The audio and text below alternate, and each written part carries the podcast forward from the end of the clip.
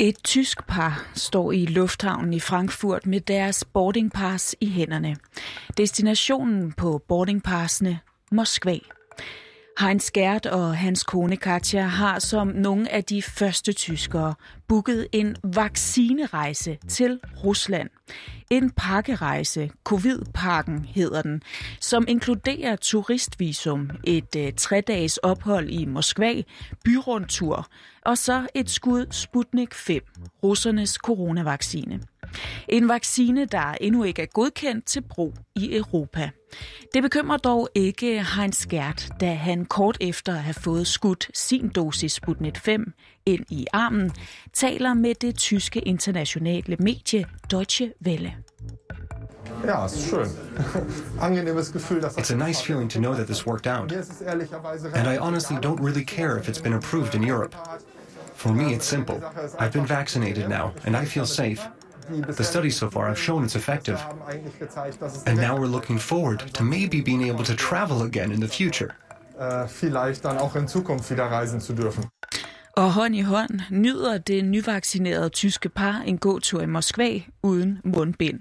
Der er nemlig ikke de store restriktioner i Rusland, og slet ikke sammenlignet med dem, der er hjemme i Tyskland.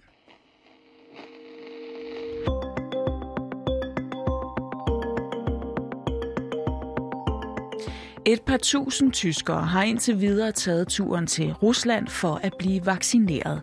En ikke særlig billig rejse. Det koster nemlig ca. 2.000 euro for sådan en øh, covid-pakkerejse.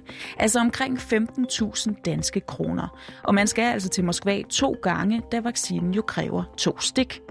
Men hvorfor pokker tager folk fra et rigt vestligt land, der jo ligesom Danmark er i gang med at vaccinere deres befolkning og faktisk er ret langt fremme med det. Hvorfor tager de turen til Rusland og får en vaccine, der ikke engang er godkendt i deres eget hjemland? Det giver vi dig svaret på i dagens udsyn, hvor vi blandt andet taler med en tysker om det her fænomen, og om det noget kaotiske tyske vaccineprogram, hvor folk gør noget så utysk som at springe køen over.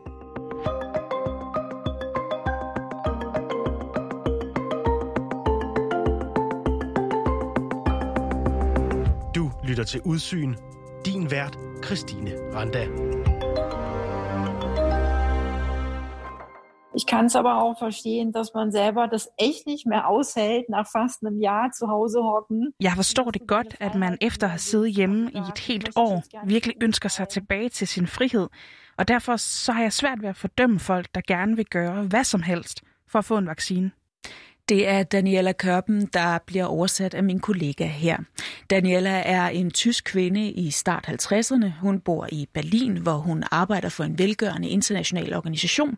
Og så står hun til at skulle vaccineres hjemme i Tyskland i midten af juni. En vaccinetid, der ikke har været nem at få. Den historie, den får du lidt senere. Men lad os lige først høre lidt mere om, hvad hun tænker om, at nogle af hendes medborgere altså tager turen til Moskva for at blive vaccineret. Das, was mir da durch den Kopf gegangen ist, als ich das auch mitbekommen habe, ist, du weißt auch zu wenig. Det, der strøg gennem mit hoved var, da jeg hørte om folk, der tog til Moskva for at blive vaccineret, er, at de jo slet ikke ved, om vaccinen den har den lovede effekt. Altså, hvis det var mig, så ville jeg nok være mere kritisk over for, hvad de sprøjter ind i deres åre.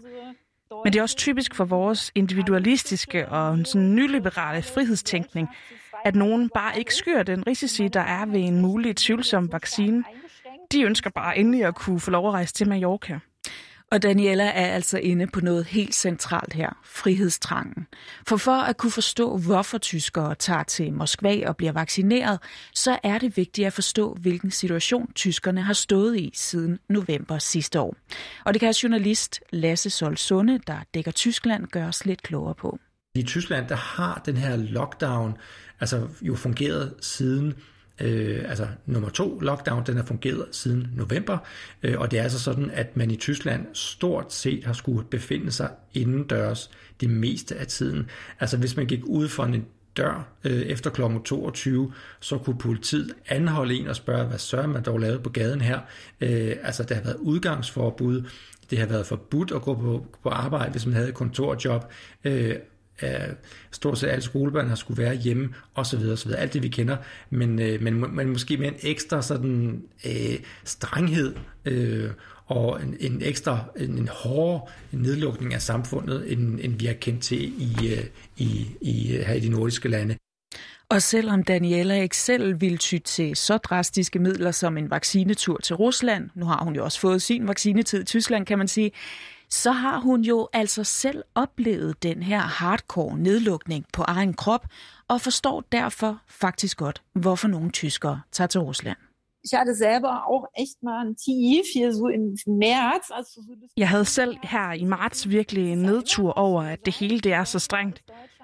Siden november, der har Tyskland været i en permanent lockdown, og du kan ikke gå på kontoret, du kan ikke gå ud, du må heller ikke mødes med dine venner. Der er så udgangsforbud, der gør, at du ikke må gå ud efter kl. 22. Ab 22 Uhr. Also ich wohne alleine, ne, das ist schon, kostet einem persönlich wirklich auch viel Kraft und sehr viel Resilienz. Jeg bor selv alene, så der skal man altså virkelig motivere sig selv positivt, for ikke at miste sin optimisme. Det er altså en virkelig hård tid. Så hvis det giver dig noget psykologisk at flyve til Moskva for at blive vaccineret med en Sputnik-vaccine, why not? Det har jeg fuld forståelse for, at nogle mennesker selv tager et initiativ.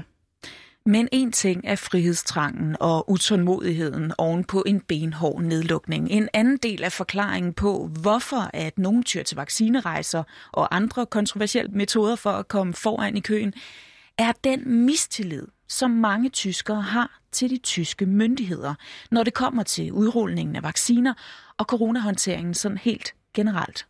Von der Zustimmung in der Bevölkerung in Bezug auf die Corona-Politik, die war ja am Anfang sehr hoch. I starten af coronaperioden fra marts sidste år, der var der stor opbakning til den første coronapolitik. Men hurtigt der viste det sig, at Sundhedsministeriet de ikke anede deres levende råd, og derfor så opbakningen til coronatiltagene altså dalet virkelig kraftigt.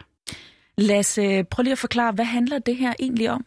Der har været en ekstrem stor mistillid mellem øh, regering, myndigheder øh, og befolkningen øh, omkring hele det her coronaforløb. Det er sådan i Tyskland, at, øh, at der jo er en forbundsregering, som ligesom udlægger de store linjer, men øh, alt hvad det har med sådan praktisk sundhed at gøre, jamen altså, det er, det er, altså der kommer øh, delstaterne, øh, der kommer amterne og kommunerne og hospitalsvæsenet og lægevæsenet, så at sige, ind over, øh, og det er altså øh, styret på ret forskellige måder, også i forhold til Danmark.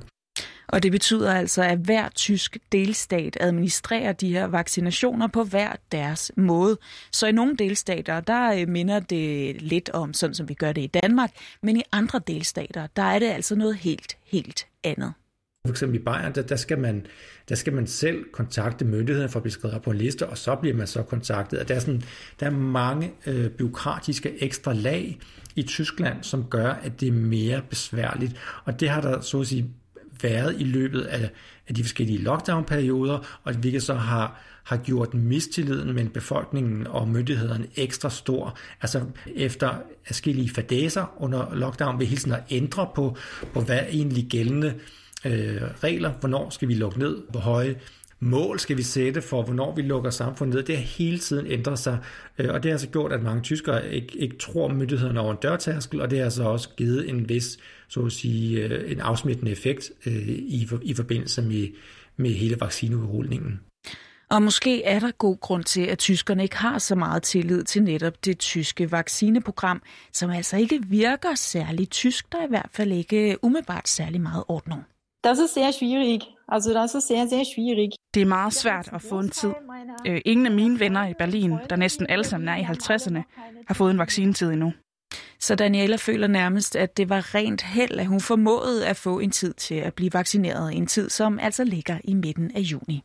Hun befinder sig, fordi hun arbejder for en velgørende organisation, som arbejder internationalt, så øh, som konsulent, så øh, er hun sådan kommet med i, øh, i så at sige en prioriteret rækkefølge. Og det lykkedes hende så ved hjælp af et, øh, et særligt computerprogram, som hun sagde, det var godt nok helt tilfældigt, hun havde læst om det.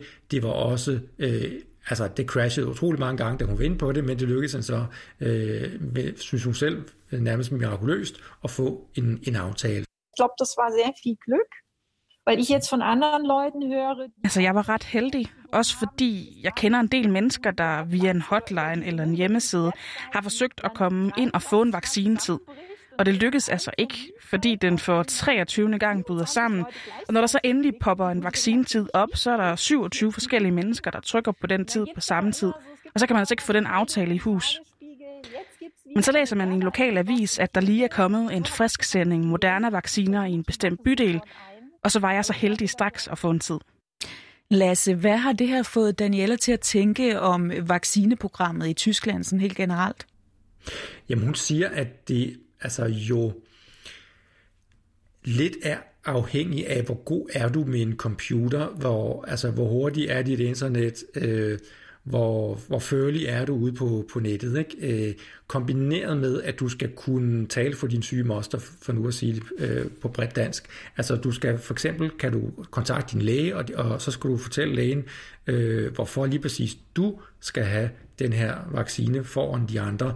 Fordi det, der sker nu, øh, som allerede er sket i... Øh, i Berlin, og som nu sker her fra den 7. juni i hele Tyskland, det er, at man sådan har delt, man har delt befolkningen op i, i sådan tre store øh, prioriterede grupper, som nogenlunde minder om det, vi, vi ser i Danmark. Altså, jo ældre du er, jo mere prioriteret er du, øh, og så går vi ned gennem rækkerne, øh, og så afhængig af sygdomsforløb osv.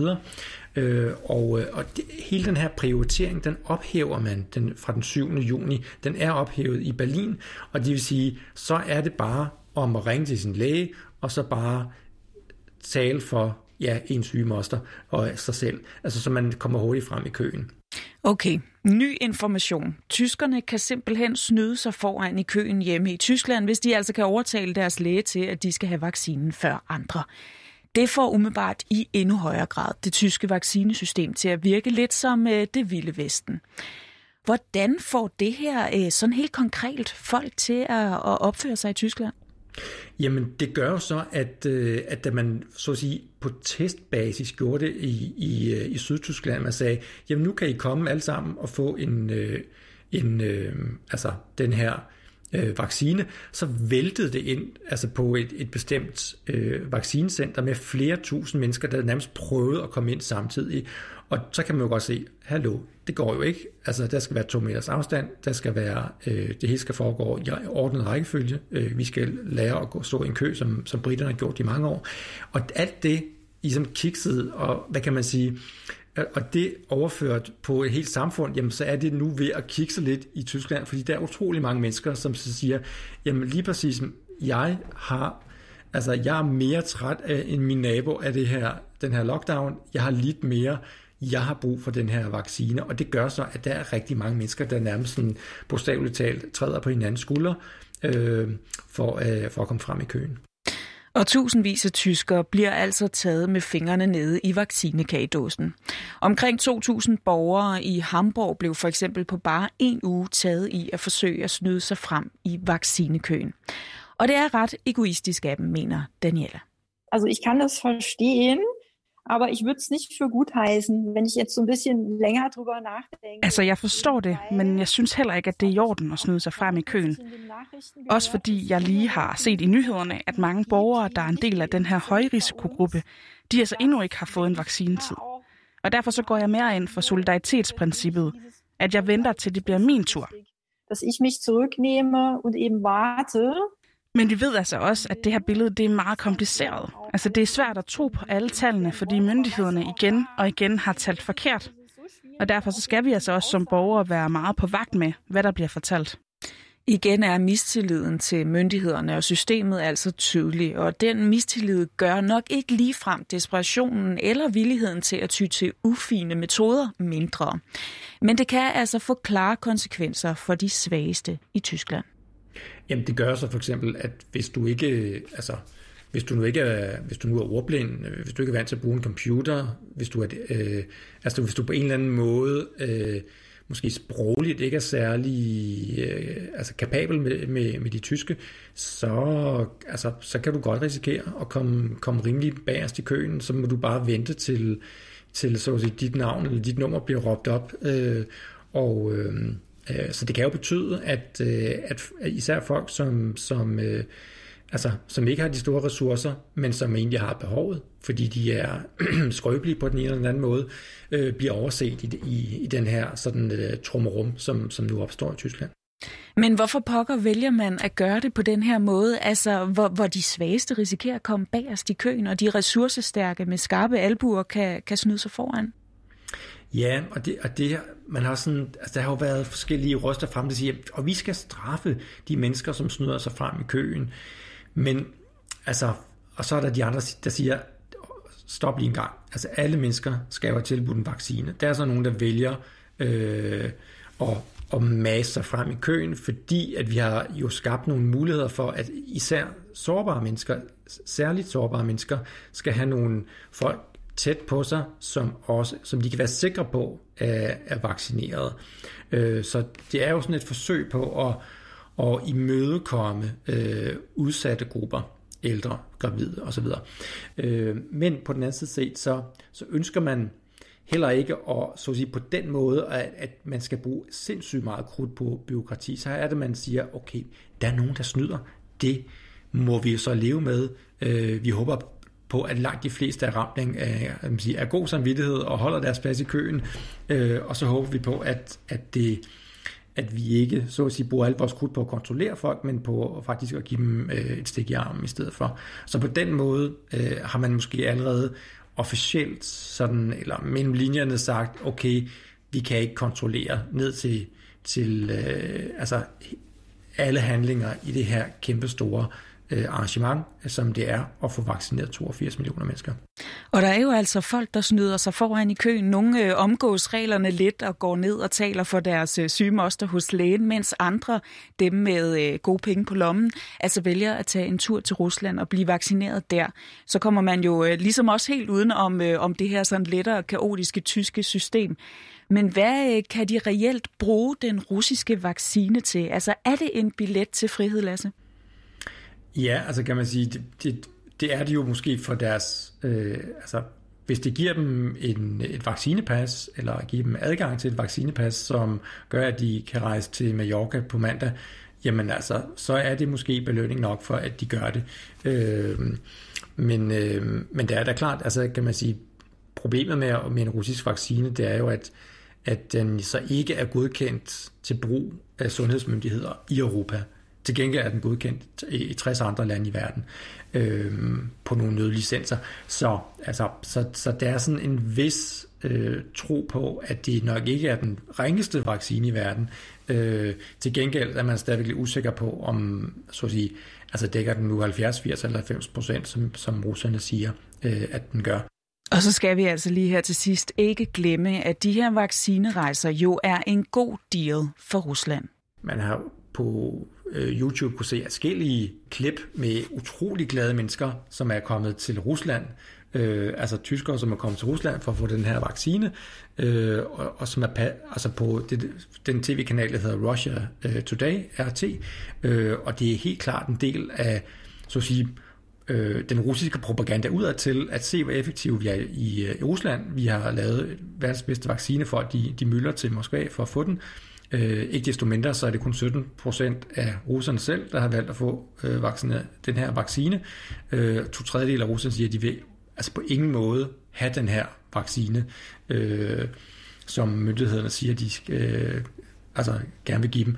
Øh, så, så der er også sådan en lille portion øh, ja, reel propaganda i det her også.